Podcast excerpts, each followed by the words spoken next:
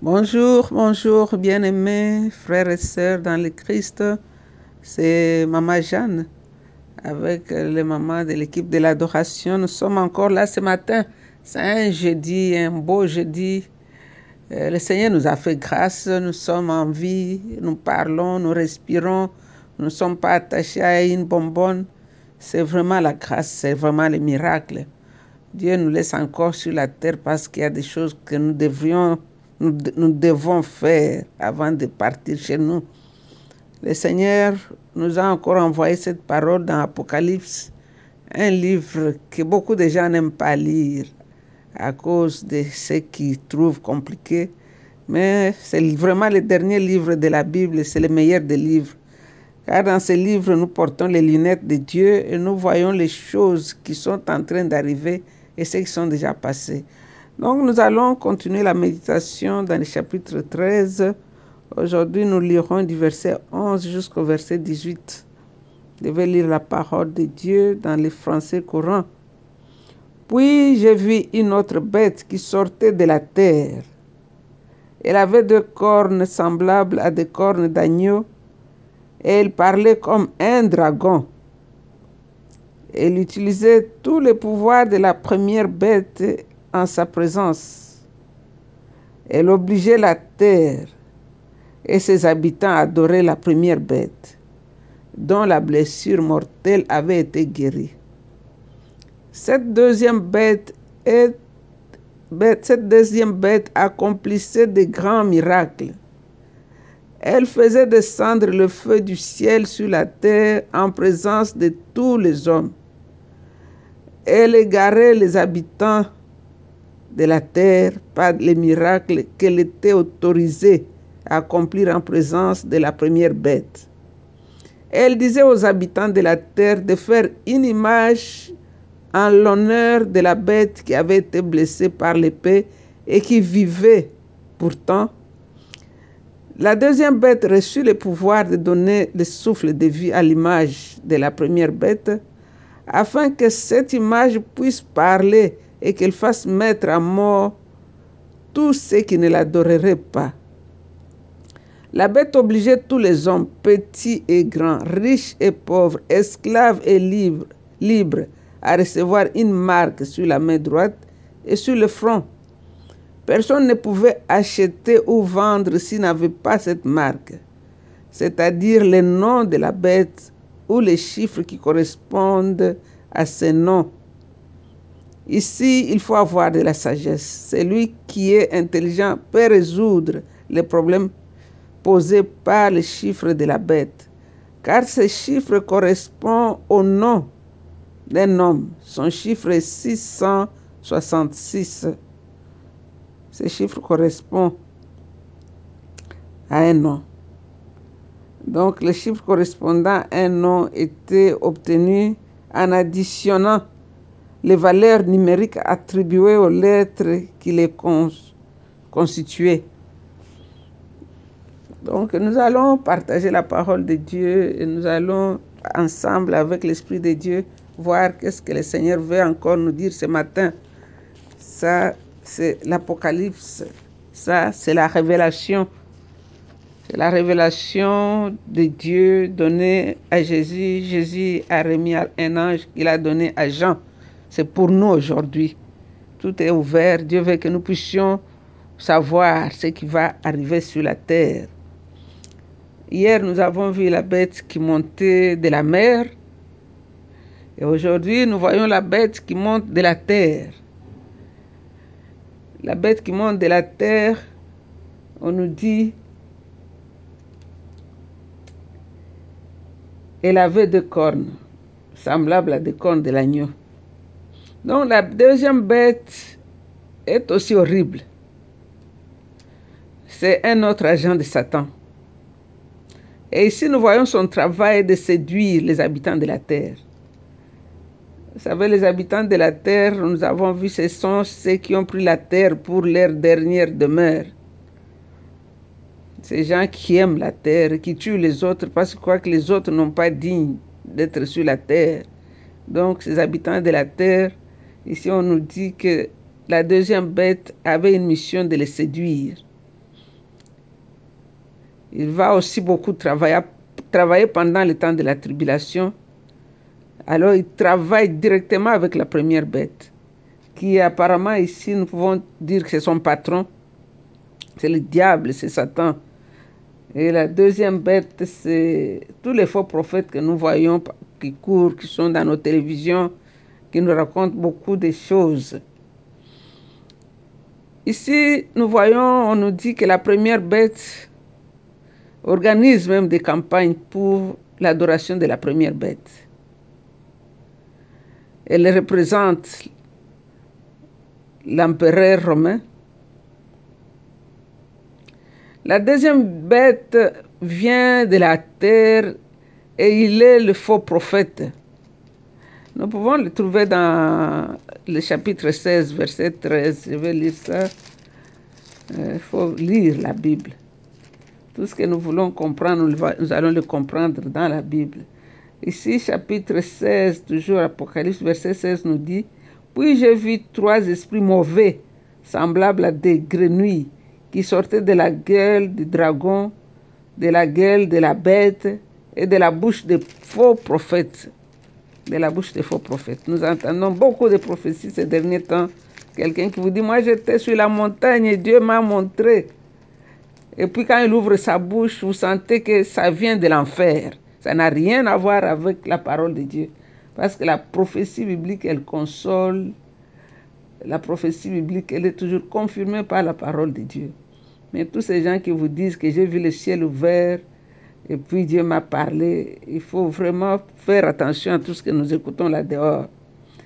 Dans le chapitre 19-20, par exemple, on nous dit, la bête fut faire prisonnier ainsi que les faux prophètes qui avait accompli des miracles en sa présence. Par ces miracles, il avait trompé ceux qui avaient reçu la marque de la bête et qui adoraient son image. La bête et les faux prophètes furent jetés vivants dans le lac de feu où brûlent les soufre. Donc, euh, les faux prophètes, faites attention, nous savons, nous courons à gauche, à droite derrière les prophètes. Mais la meilleure de la prophétie, c'est la parole de Dieu. Quand vous l'avez dans votre cœur, elle va répondre à toutes les questions. Elle va vous donner les miracles. Ici, notre, la bête ici a deux cornes de l'agneau et il a une apparence de tendresse. L'agneau est doux. Il fait semblant comme c'était l'agneau de Dieu. Mais quand on ouvre, dit quand il ouvre sa bouche, c'est un dragon qui ne prouve qui nous prouve qui il est et de qui il a reçu ce qu'il est en train de dire, les pouvoirs qu'il a. Parce que les faux prophètes, ils vous donnent des prophéties et puis ils vous menacent, ils, ils maudissent, ils, ils, détruisent des familles, ils détruisent beaucoup de choses avec leurs fausses prophéties. Du verset 12 au verset 14, la Bible nous dit, verset 12 au verset 14 ici, on nous dit, elle utilisait tous les pouvoirs de la première bête en sa présence. Elle obligeait la terre et ses habitants à adorer la première bête. Donc ici, nous voyons que la deuxième bête exerçait tous les pouvoirs et autorités de la première bête. On parle de l'Empire romain parce que la première bête lui avait donné une autorité illimitée. Il pouvait opérer en son nom. Donc elle avait une puissance de faire des miracles, même de faire descendre le feu du ciel. Et le but de ces miracles était de causer, de causer les hommes à adorer Satan à la place de Dieu. Donc nous devons vraiment faire attention, nous qui courons à gauche, à droite pour chercher les miracles. Nous allons lire un passage dans l'Ancien Testament, dans Deutéronome. Je vais lire Deutéronome 13, verset 1 à 4. Qu'est-ce qu'on dit? Un jour, peut-être un prophète ou un visionnaire se manifestera parmi vous et vous annoncera un grand prodige. Si le prophète, si le prodige se réalise conformément à la prédiction et si l'homme vous invite alors à adorer et servir les dieux étrangers, des dieux que vous ne connaissez pas, n'écoutez pas ce qu'il vous dit. En effet, c'est le Seigneur votre Dieu qui vous, met, qui vous mettra ainsi à l'épreuve pour savoir si vous l'aimez de tout votre cœur et de toute votre âme. Donc ici, nous voyons que la Bible nous a parlé de ces choses-là. Il y aura des faux prophètes. Matthieu chapitre 13 aussi nous dit la même chose. Euh, faute de temps, je crois que je vous laisse ça d'aller lire vous-même. Matthieu 13, 22. Ok, je l'ai ici. Non, c'est Marc 13, 22. Allez lire ça vous-même. Parce que le temps nous presse. Ici, il a reçu le pouvoir même de donner la vie aux images. Les images de la bête. On nous dit que dans l'ancien empire romain, les hommes érigeaient de nombreuses statues des différents empereurs romains. Donc, euh, ils font ces images et les gens adorent les images. nous avons vu ça. Nous avons vu les gens qui ont mis les photos de leurs prophètes, qui sont collés dans leurs murs, dans leur salon, dans leur chambre. Ils posent des questions à la photo et la photo peut parler. Parce que c'est l'image de la bête. Et la bête a donné le pouvoir et l'autorité de faire les miracles. Donc il y a des gens qui ont les photos, même les médailles autour du cou de leurs prophètes. Et, et ces choses-là, c'est diabolique. La Bible nous le dit ici. Et dans le verset 17, qu'est-ce qu'on nous dit? On nous dit personne ne pouvait acheter ou vendre s'il n'avait pas cette marque, c'est-à-dire le nom de la bête ou le chiffre correspondant à ce nom.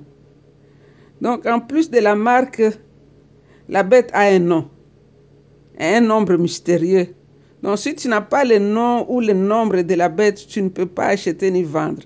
C'est une façon de pousser les gens à oublier Jésus et tomber dans l'idolâtrie. Cela sera un grand test parce que les vrais chrétiens vont préférer mourir à la place de renoncer à leur sauveur. Donc, euh, le temps qui nous attend là devant n'est pas tellement agréable, mais le Seigneur nous met en garde. C'est pourquoi il nous envoie la parole. Parce qu'il nous dit d'utiliser la sagesse. Ici, dans le verset 18, il dit ici, il faut avoir de la sagesse. Celui qui est intelligent peut résoudre les problèmes posés par les chiffres de la bête, car ces chiffres correspondent au nom d'un homme. Son chiffre est 666. Donc le nombre de la bête est 666, le nombre de l'homme, cela est inférieur à 7. Cela prouve que l'homme est privé de la gloire de Dieu. On nous parle ici de 3 fois 6. Donc euh, c'est la trinité de l'iniquité. Donc la question ici est que le, chapitre 13 nous présente la première et la deuxième bête, c'est l'antéchrist. Est-ce que nous pouvons, qu'est-ce que nous pouvons tirer comme conclusion ici? Qu'est-ce que le Seigneur nous demande, toi et moi, de faire? Nous avons vu que la seconde bête qui est décrite dans cette session est un autre agent de Satan. Et sa tâche essentielle consiste à séduire les habitants de la terre et à les égarer. La deuxième bête s'efforçait d'amener les hommes à adorer la première bête. Et alors pour le faire, il faisait des grands, il faisait des grands miracles, des signes, des choses qui, qui étonnaient. Et comme ça, on aime bien les miracles, on court derrière les miracles, on oublie la parole de Dieu, on oublie notre Sauveur, on oublie celui qui nous a sauvés. Ici, le Seigneur nous met en garde. Parce que le Seigneur ne veut pas que nous soyons surpris. Du temps des gens, beaucoup de gens pensaient que les images pouvaient parler. Dans la vision de l'apôtre, nous le voyons aujourd'hui. Des images, on te met une grande photo d'un saint tu commences à adorer les saints, ou bien c'est l'image. J'ai aimé dernièrement le nouveau président de, Malawi, d'un pays là, qui est chrétien, qui disait aux gens, je ne, je ne, voudrais pas que vous puissiez mettre ma photo dans vos bureaux, dans vos maisons. Mettez plutôt la photo de votre famille. Pourquoi? Parce que chaque fois que vous allez regarder à votre famille, vous allez aimer à servir les nations et non vous servir ou bien me servir moi. Aujourd'hui, les gens adorent leur président, adorent leur chef, adorent tout ce que, toutes ces images-là. Mais Dieu veut que nous l'adorons. L'adoration est pour Dieu et pour Dieu seul. Les images que tu as dans ta maison là sont diaboliques. Enlève-les. La photo là que tu regardes, là, ça te fait penser, ça te donne la chair de poule. Parfois, tu pleures devant la photo. Peut-être c'est ta vieille grand-mère qui est morte. Enlève-la, si c'est ça l'objectif. Mais si c'est pour te rappeler de bons moments passés ensemble, ça, ça donne gloire à Dieu. Si la deuxième bête parvient à faire parler l'image de la première, il ordonne, c'est l'image maintenant qui ordonne la mise à mort de tous ceux qui refusaient de l'adorer. Donc tout ça, nous voyons que c'est l'œuvre de Satan. Donc euh, le chiffre de la bête était 666. De nombreux commentaires pensent qu'il s'agissait des chiffres d'un homme. Et ils ont même dit que c'est, quelqu'un croit que 666 correspond au chiffre de Néron. Néron était l'empereur romain qui régna de 54 à 68 de notre ère. Quand on totalisait, parce que les, les lettres et les chiffres hébreux se calculent, et ça donnait 666. Mais j'aime la façon que la parole de Dieu nous dit, dit, il faut avoir de la sagesse.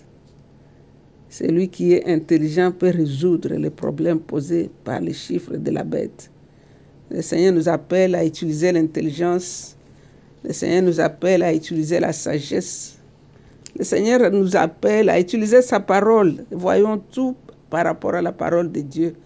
Tenons ferme, tenons bon ce livre de l'Apocalypse, je suis vraiment tombé amoureux de ce livre parce qu'il t'ouvre l'intelligence pour que tu puisses savoir comment marcher sur la terre.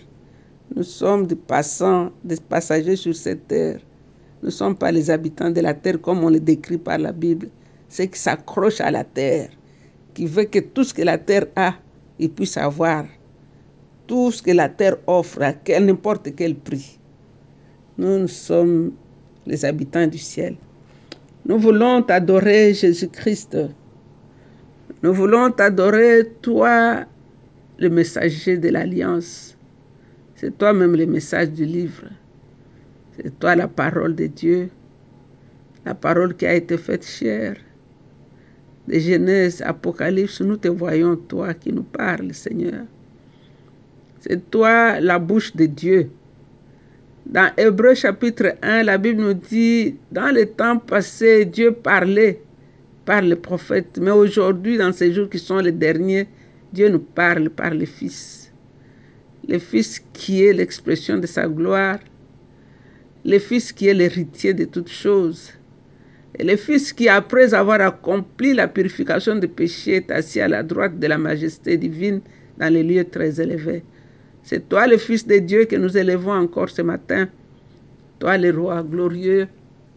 Toi le prince de la paix. Toi le puissant de Jacob. Toi la verge d'Aaron qui avait fleuri la nuit. Nous t'aimons, Seigneur. Alléluia.